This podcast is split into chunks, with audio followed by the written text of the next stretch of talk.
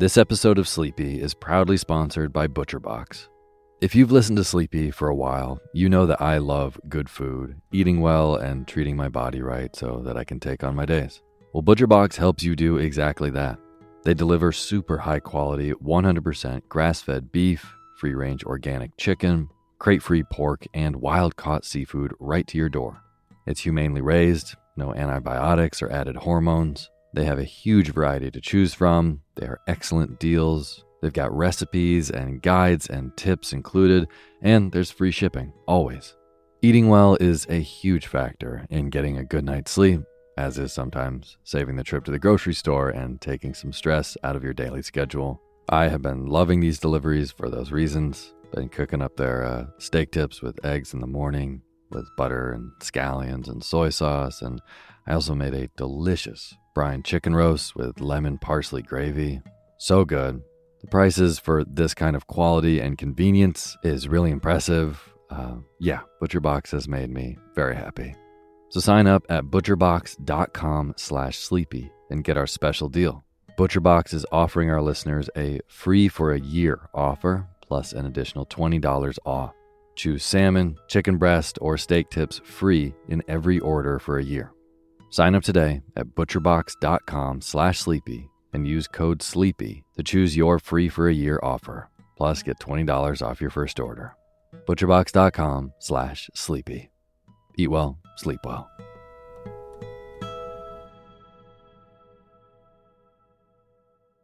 Hey, my name's Otis Gray, and you're listening to Sleepy.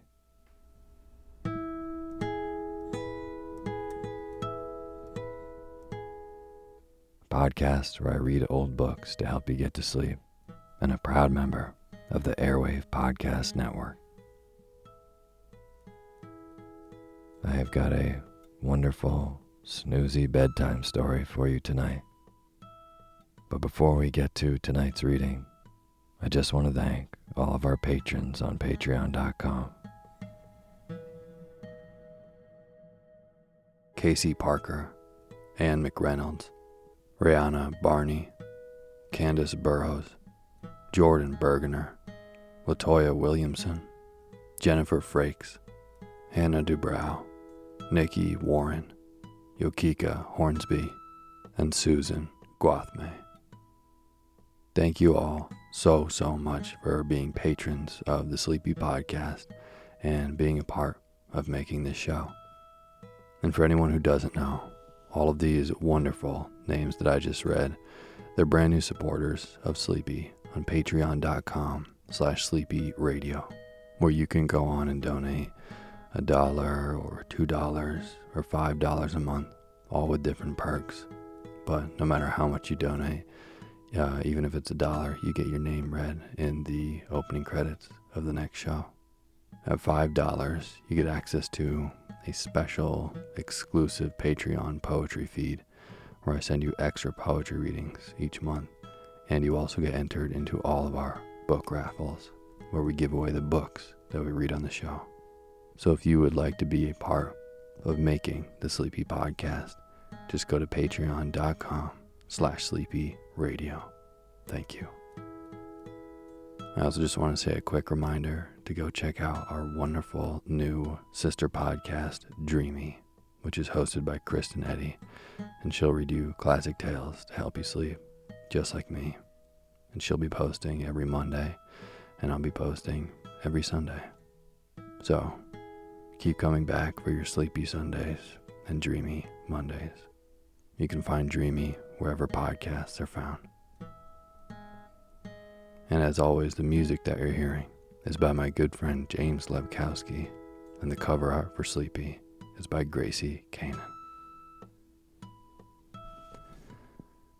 Tonight, I'm going to be reading from a wonderful copy of The Merry Adventures of Robin Hood by Howard Pyle. I've actually never read this book before. I just remember the cartoon that I loved as a kid. That was one of the handful of VHSs that we had since uh, I didn't really grow up with TV. My mom actually lied and said that TV didn't reach our house since we were so far up in the woods. And uh, it seemed pretty reasonable to my brother and I growing up. So we lived and breathed by the stack of VHSs that we had under our old TV. And Robin Hood was definitely one of our favorites. So tonight, a snoozy reading of Robin Hood by Howard Pyle. And now is the time for you to fluff up your pillow just how you like it.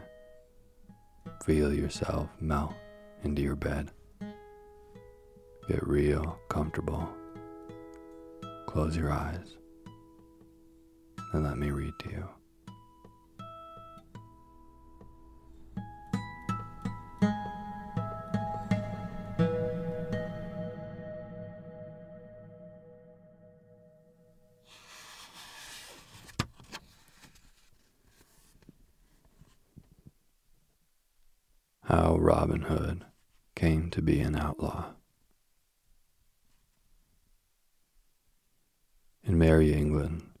The time of old, when good King Henry II ruled the land, there lived within the green glades of Sherwood Forest, near Nottingham town, a famous outlaw whose name was Robin Hood. No archer ever lived that could speed a gray goose shaft with such skill and cunning as his, nor were there ever such yeomen as the seven score merry men that roamed with him through the greenwood shades. Right merrily they dwelled within the depths of Sherwood Forest, suffering neither care nor want, but passing the time in merry games of archery or bouts of cudgel play living upon the king's venison, washed down with draughts of ale of October's brewing. Not only Robin himself, but all the band were outlaws and dwelled apart from other men. Yet they were beloved by the country people round about, for no one ever came to Jolly Robin for help in time of need and went away again with an empty fist. And now I will tell you how it came about that Robin Hood fell afoul of the law. When Robin was a youth of eighteen, stout of sinew and bold of heart, the sheriff of Nottingham proclaimed a shooting match and offered a prize of a butt of ale to whosoever should shoot the best shaft in Nottinghamshire. Now, quoth Robin, Will I go too, for fain would I draw a string for the bright eyes of my lass and a butt of good October brewing. So up he got, and took his good stout yew bow and a score or more of broad cloth yard arrows, and started off from Locksley town through Sherwood Forest to Nottingham.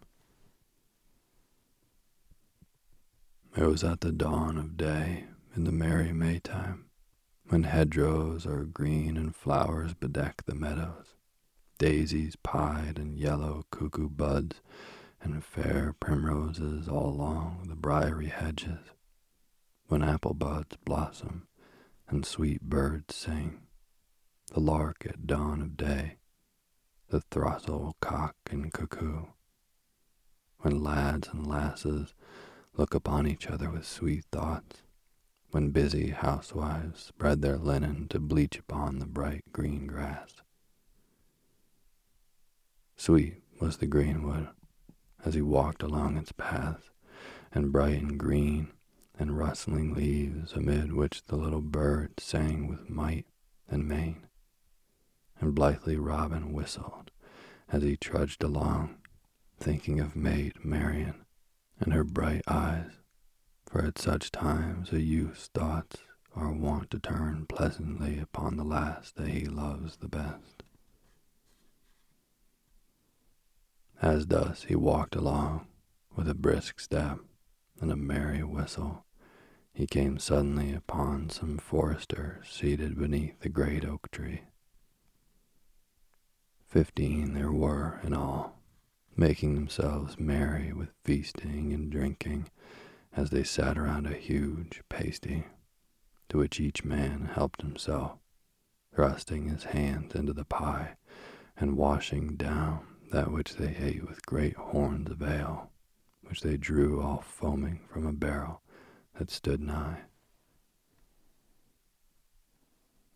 Each man was clad in Lincoln green, and a fine show they made, seated upon the sward beneath that fair, spreading tree. Then one of them, with his mouth full, called out to Robin, Halloa, where goest thou, little lad, with thy one penny bow and thy farthing shafts? Then Robin grew angry, for no stripling likes to be taunted with his green years.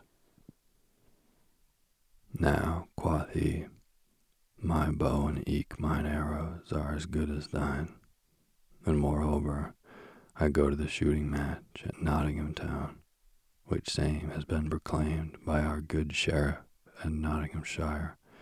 There I will shoot with other stout yeomen, for a prize has been offered of a fine butt of ale. Then one who held a horn of ale in his hand said, Oh, listen to the lad. Why, boy, thy mother's milk is yet scarce dry upon thy lips, and yet thou pratest of standing up with good stout men at Nottingham butts. Thou, who art scarce able to draw one string of a two stone bow. I'll hold the best of you twenty marks, quoth bold Robin, that I hit the clout at threescore rods by the good help of Our Lady fair. At this all laughed aloud, and one said, Well boasted, thou fair infant, well boasted, and well thou knowest that no target is nigh to make good thy wager. And another cried, He'll be taking ale with his milk next. At this Robin grew right mad. Hark ye, said he, yonder at the glade's end I see a herd of deer, even more than threescore rods distant. I'll hold you twenty marks that, by leave of Our Lady, I caused the best hart among them to die. Now done, cried he who had spoken first, and here are twenty marks. I wager that thou causest no beast to die, with or without the aid of Our Lady. Then Robin took his good yew bow in his hand, and placing the tip at the instep, he strung it right deftly. Then he nocked a broad cloth-yard arrow, and raising the bow, drew the gray goose feather to his ear. The next moment the bowstring rang, and the arrow sped down the glade as a sparrowhawk skims in a northern wind. High leaped the noblest hart of all the herd, only to fall dead, reddening the green path with his heart's blood. Ha, cried Robin, how likest thou that shot, good fellow? I wot the wager were mine and it were three hundred pounds. Then all the foresters were filled with rage, and he who had spoken the first and had lost the wager was more angry than all. Nay, cried he, the wager is none of thine, and get thee gone straightway, or by all saints of heaven, I'll baste thy sides until thou wilt ne'er be able to walk again. Knowest thou not, said another, that thou hast killed the king's deer, and by the laws of our gracious Lord and sovereign King Harry, thine ears should be shaven close to thy head, Catch him, cried a third. Nay, said a fourth, let him e'en go, because of his tender years. Never a word said Robin Hood, but he looked at the foresters with a grim face. Then, turning on his heel, strode away from them down the forest glade. But his heart was bitterly angry, for his blood was hot and youthful and prone to boil. Now, well would it have been for him who had first spoken had he left Robin Hood alone, but his anger was hot, both because the youth had gotten the better of him and because of the deep draughts of ale that he had been quaffing. So, of a sudden, without any warning, he sprang to his feet and seized upon his bow and fitted it to a shaft. Ay, cried he, and I'll hurry thee anon. And he sent the arrow whistling after Robin. It was well for Robin Hood that the same forester's head was spinning with ale, or else he would have never taken another step. As it was, the arrow whistled within three inches of his head. Then he turned around and quickly drew his own bow and sent an arrow back in return. He said I was no archer, he cried aloud, but say so now again. The shaft flew straight. The archer fell forward with a cry and lay on his face upon the ground his arrows rattling about him from out of his quiver, the gray grew shaft wet with his heart's blood. Then, before the others could gather their wits about them, Robin Hood was gone into the depths of the greenwood. Some started after him, but not with much heart, for each feared to suffer the death of his fellow. So presently they all came and lifted the dead man up and bore him away to Nottingham town. Meanwhile, Robin Hood ran through the greenwood. Gone was all the joy and brightness from everything, for his heart was sick within him, and it was borne in upon his soul that he had slain a man. Alas, cried he, Thou hast found me an archer that will make thy wife to wring.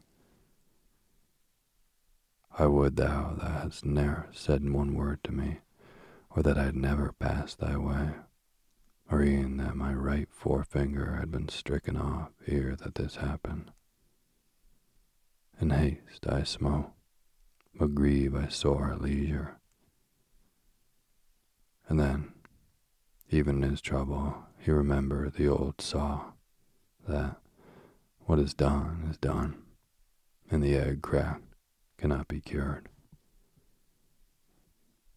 And so he came to dwell in the greenwood that was to be his home for many a year to come, never again to see the happy days with the lads and lasses of sweet Locksley town, for he was outlawed, not only because he had killed a man, but also because he had poached upon a king's deer. And two hundred pounds were set upon his head as a reward for whoever would bring him to the court of the king. Now the sheriff of Nottingham swore that he himself would bring his knave Robin Hood to justice, and for two reasons.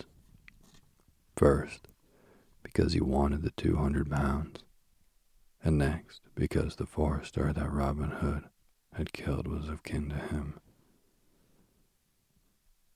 But Robin Hood lay hidden in Sherwood Forest for one year, and in that time there gathered round him many others like himself, cast out from other folk for this cause and for that. Some had shot deer in hungry winter time, when they could get no other food, and had been seen in the act by the foresters, but had escaped, thus saving their ears Some had been turned out of their inheritance, that their farms might be added to the king's land in Sherwood Forest. Some had been despoiled by a great baron, or a rich abbot, or a powerful esquire.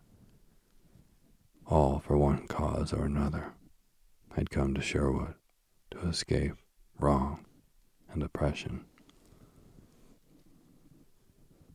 So, in all that year, five score or more good stout yeomen gathered about Robin Hood and chose him to be their leader and chief. Then they vowed that even as they themselves had been despoiled, they would despoil their oppressors, whether baron, abbot, knight, or squire, and that from each they would take that which had been wrung from the poor by unjust taxes, or land rents, or in wrongful fines. But to the poor folk they would give a helping hand in need and trouble, and would return to them that which had been unjustly taken from them. Besides this, they swore never to harm a child, nor to wrong a woman, be she maid, wife, or widow, so that after a while, when the people began to find that no harm was meant to them, but that money for food came in time of want to many a poor family, they came to praise Robin and his merry men, and to tell many tales of him and of his doings in Sherwood Forest for they felt him to be one of themselves. Up rose Robin Hood one merry morn, when all the birds were singing blithely among the leaves, and up rose his merry men, each fellow washing his head and hands in the cold brown brook that leaped laughing from stone to stone. Then said Robin, for fourteen days have we seen no spoor, so now I will go abroad to seek adventures forthwith. But tarry ye, my merry men all, here in the greenwood, only see that ye mind well my call. Three blasts upon the bugle horn I will blow in my hour of need. Then come quickly, for I shall want your aid. So saying, he strode away through the leafy forest glades until he had come to the verge of Sherwood. There he wandered for a long time, through highway and byway, through Dingley dell and forest skirts. Now he met a fair buxom lass in a shady lane, and each gave the other a merry word, then passed their way. Now he saw a fair lady upon an ambling path, to whom he doffed his cap, and who bowed sedately in return to the fairy youth.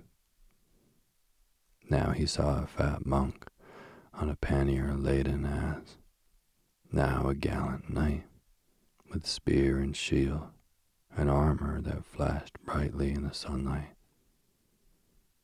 Now a page clad in crimson, and now a stout burgher from good Nottingham town, pacing along with serious footsteps. All these sights he saw, but adventure found he none. At last he took a road by the forest skirts, a bypath that dipped toward a broad, pebbly stream spanned by a narrow bridge made of a log of wood. As he drew nigh, this bridge, he saw a tall stranger coming from the other side. Thereupon Robin quickened his pace, as the stranger did likewise, each thinking to cross first. Now stand thou back, quoth Robin, and let the better man cross first. Nay, answered the stranger, then stand back thine own self, for the better man, I wot, am I. That we will presently see, quoth Robin, and meanwhile stand thou where thou art, or else by the bright brow of Saint Alfreda I will show thee right good Nottingham play, with a cloth-yard shack betwixt the ribs. Now, quoth the stranger, I will tan thy hide till it be as many colors as a beggar's cloak, if thou darest so much as touch a string of that same bow that thou holdest in thy hand. Thou pratest like an ass, said Robin, for I could send this shaft clean through thy proud heart before a Curtal Friar could say grace over a roast goose at Michaelmastide. And thou pratest like a coward, answered the stranger, for thou standest there with a good yew bow to shoot at my heart, while I have not in my hand but a plain blackthorn staff wherewith to meet thee. Now, quoth Robin, by the faith of my heart, never had I had a coward's name in all my life before. I will lay by my trusty bow and eke my arrows, and if thou darest abide my coming, I will go and cut a cudgel to test thy manhood withal. Ay, Mary, that will I abide thy coming, and joyously too, quoth the stranger, whereupon he leaned sturdily upon his staff to await Robin. Then Robin Hood stepped quickly to the cover side and cut a good staff of ground oak, straight, without flaw, and six feet in length, and came back trimming away the tender stems from it, while the stranger waited for him, leaning upon his staff and whistling as he gazed round about. Robin observed him furtively as he trimmed his staff measuring him from top to toe from at the corner of his eye, and thought that he had never seen a lustier or a stouter man. Tall was Robin, but taller was the stranger by a head and a neck, for he was seven feet in height. Broad was Robin across the shoulders, but broader was the stranger by twice the breadth of a palm while he measured at least an ell around the waist. Nevertheless, said Robin to himself, I will baste thy hide right merrily, my good fellow. Then aloud, Lo, here is my good staff, lusty and tough. Now wait my coming, and thou darest, and meet me, and thou fearest not. Then we will fight until one or the other of us tumble into the stream of dint of blows. Mary, that meeteth my whole heart, cried the stranger, twirling his staff above his head betwixt his fingers and thumb until it whistled again. Never did the knights of Arthur's round table meet in a stouter fight than did these two. In a moment, Robin stepped quickly upon the bridge where the stranger stood. First he made a feint, and then delivered a blow at the stranger's head that, had it met its mark, would have tumbled him speedily into the river. But the stranger returned the blow right deftly, and in return gave one as stout, which Robin also turned as the stranger had done. So they stood, each in his place, neither moving a finger's breadth back, for one good hour, and many blows were given and received by each in that time, till here and there were sore bones and bumps, yet neither thought of crying enough, nor seemed likely to fall from off the bridge. Now and then they stopped to rest, and each thought that he never had seen in all his life before such a hand at quarterstaff. At last Robin gave the stranger a blow upon the ribs that made his jacket smoke like a damp straw thatch in the sun. So shrewd was the stroke that the stranger came within a hair's breadth of falling off the bridge.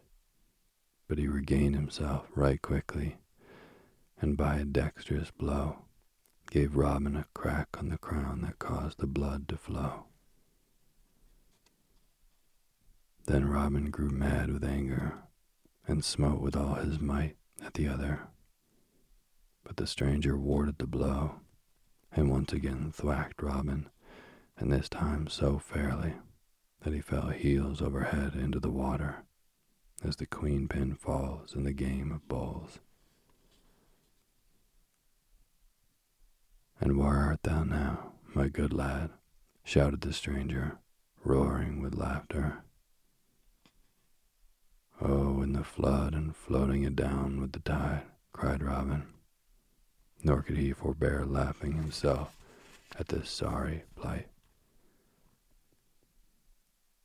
Then, gaining to his feet, he waded to the bank, the little fish speeding hither and thither, all frightened at his splashing. Give me thy hand, cried he, when he had reached the bank. I must needs own thou art a brave and sturdy soul, and withal a good stout stroke with the cudgels. By this and by that, my head hummeth like to a hive of bees on a hot June day. Then he clapped his horn to his lips and winded a blast that went echoing sweetly down the forest path. Ay, marry, quoth he again, thou art a tall lad, and eke a brave one. For ne'er, I trow, is there a man betwixt here and Canterbury town could do the like to me that thou hast done. And thou, quoth the stranger, laughing, takest thy cudgeling like a brave heart and stout yeoman.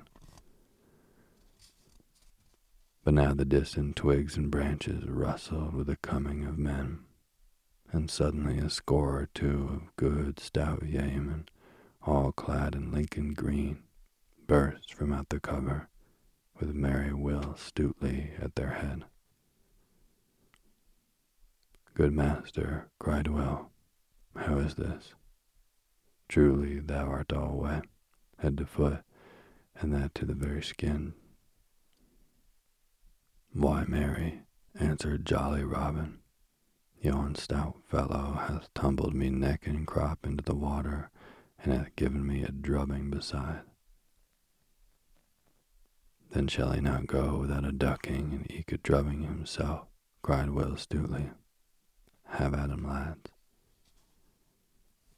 Then Will and a score of yeomen leaped upon the stranger, but though they sprang quickly, they found him ready and felt him strike right and left with his stout staff, so that, though he went down with press of numbers, some of them rubbed cracked crowns before he was overcome.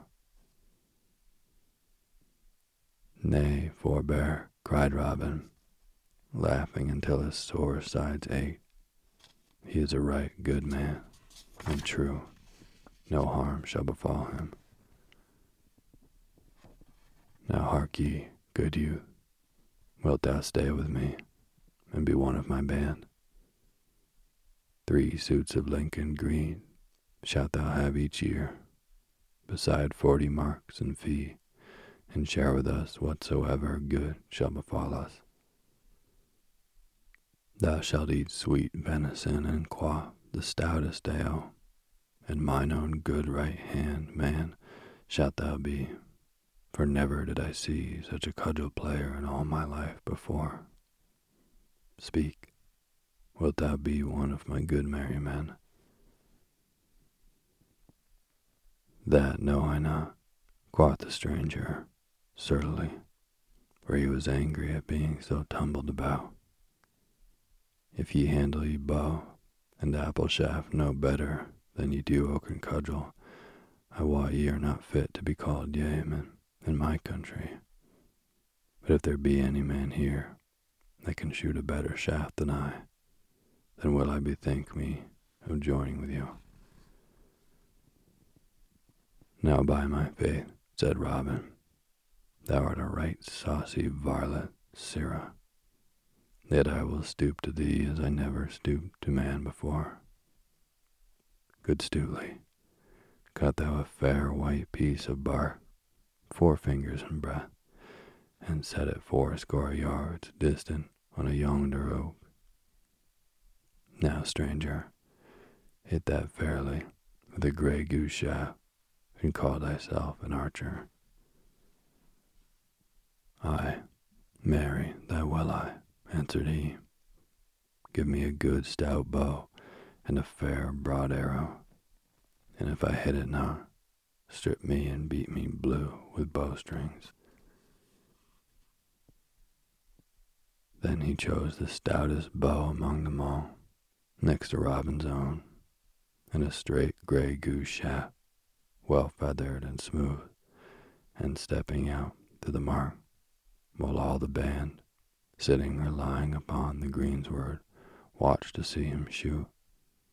He drew the arrow to his cheek and loosed the shaft right deftly, sending it so straight down the path that it clove the mark in the very center.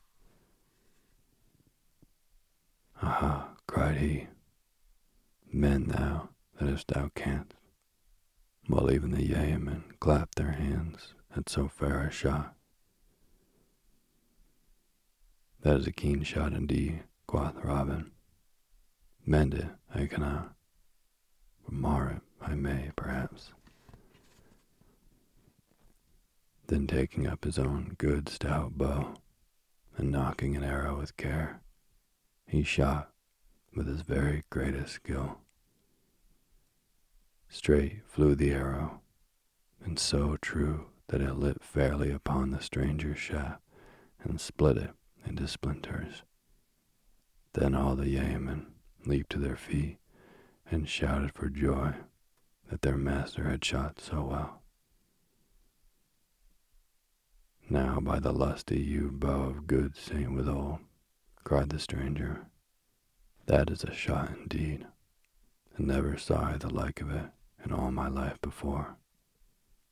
Now truly will I be thy man henceforth, and for aye, good Adam Bell, was a fair shot, but never shot he so. Then have I gained the right to a good man this day, quoth jolly Robin. What name goest thou by, good fellow? Men call me John Little, whence I came, answered the stranger. Then Will Stutely, who loved a good jest, spoke up. Nay, fair little stranger, said he, I like not thy name and fain I would have it otherwise. Little art thou indeed, and small of bone and sinew, therefore shalt thou be christened Little John, and I will be thy godfather. Then Robin Hood and all his band laughed aloud until the stranger began to grow angry. And thou make a jest of me, quoth he to Will Stutely, thou wilt have sore bones and little pay, and that in short season. Nay, good friend, said Robin Hood, bottle thine anger, for the name fitteth thee well. Little John shalt thou be called henceforth, and Little John shall it be. So come, my merry men, we will prepare a christening feast for this fair infant. So turning their backs upon the stream, they plunged into the forest once more, through which they traced their steps till they reached the spot where they dwelled in the depths of the woodland. There had they built huts of bark and branches of trees, and made couches of sweet rushes spread over with skins of fallow deer. Here stood a great oak tree with branches spreading broadly around, beneath which was a seat of green moss where Robin Hood was wont to sit at feast and at merrymaking with his stout men about him. Here they found the rest of the band, some of whom have come in with a brace of fat does. Then they all built great fires, and after a time roasted the does and broached a barrel of humming ale. Then, when the feast was ready, they all sat down. But Robin placed Little John at his right hand, and he was henceforth to be the second in the band. Then, when the feast was done, Will Stutely spoke up. It is now time, I ween, to christen our bonny babe, is it not so, merry boys? And Ay, ay, cried all, laughing till the woods echoed with their mirth. Then seven sponsors shall we have, quoth Will Stutely, and hunting among all the band, he chose the seven stoutest of them all. Now by St. Dunstan, cried Little John, springing to his feet, more than one of you shall rue it, and you lay a finger upon me.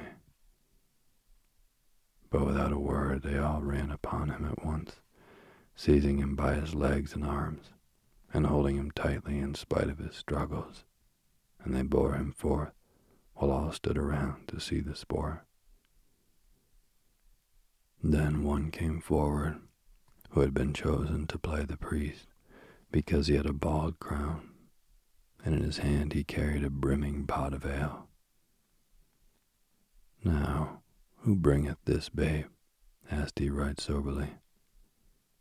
That do I, answered Will Stutely. And what name callest thou him? Little John, call I him. Now, little John, quoth the mock priest, thou hast not lived heretofore, but only got thee along through the world. But henceforth thou wilt live, indeed.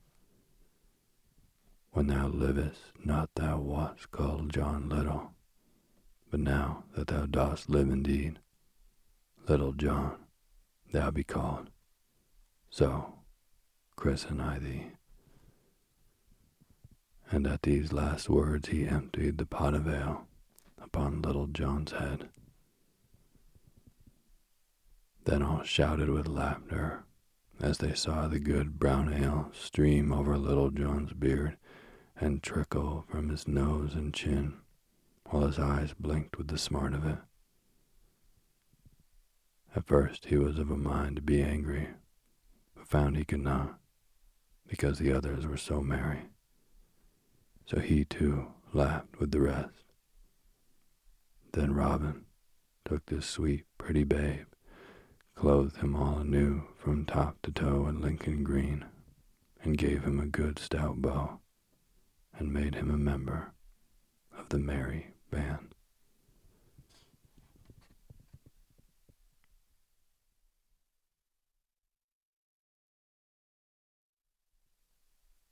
Thank you for listening to Sleepy. Good night.